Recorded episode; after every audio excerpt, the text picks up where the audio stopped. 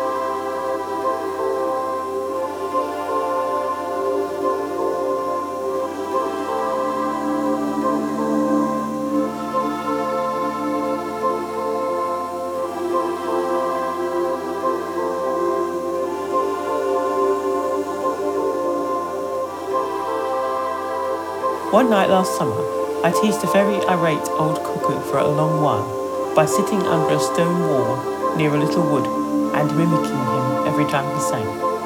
I allowed him to utter a few notes when I commenced, and he instantly stopped to listen. After he had considered the merits of my song for a little while, he used some dreadful bad language about it in the following words cuckoo, kiki, kukakakakra, and at once proceeded to show how a cuckoo's song should be properly rendered. Nothing daunted, I again held forth, and he has promptly stopped to listen. By and by, he alighted on the wall top within a few yards of my head, and said a lot of nasty things in a harsh, barking undertone. I never answered a word, and the grey of my clothes harmonizing with the stones of the old wall in the semi darkness, I was not detected. Again he sang out, nearer, clearer, and louder than I had ever heard a member of his species before. Cuckoo, cuckoo, cuckoo. I thought to myself, well, I can never match that, and you will discover the fraud this time anyway.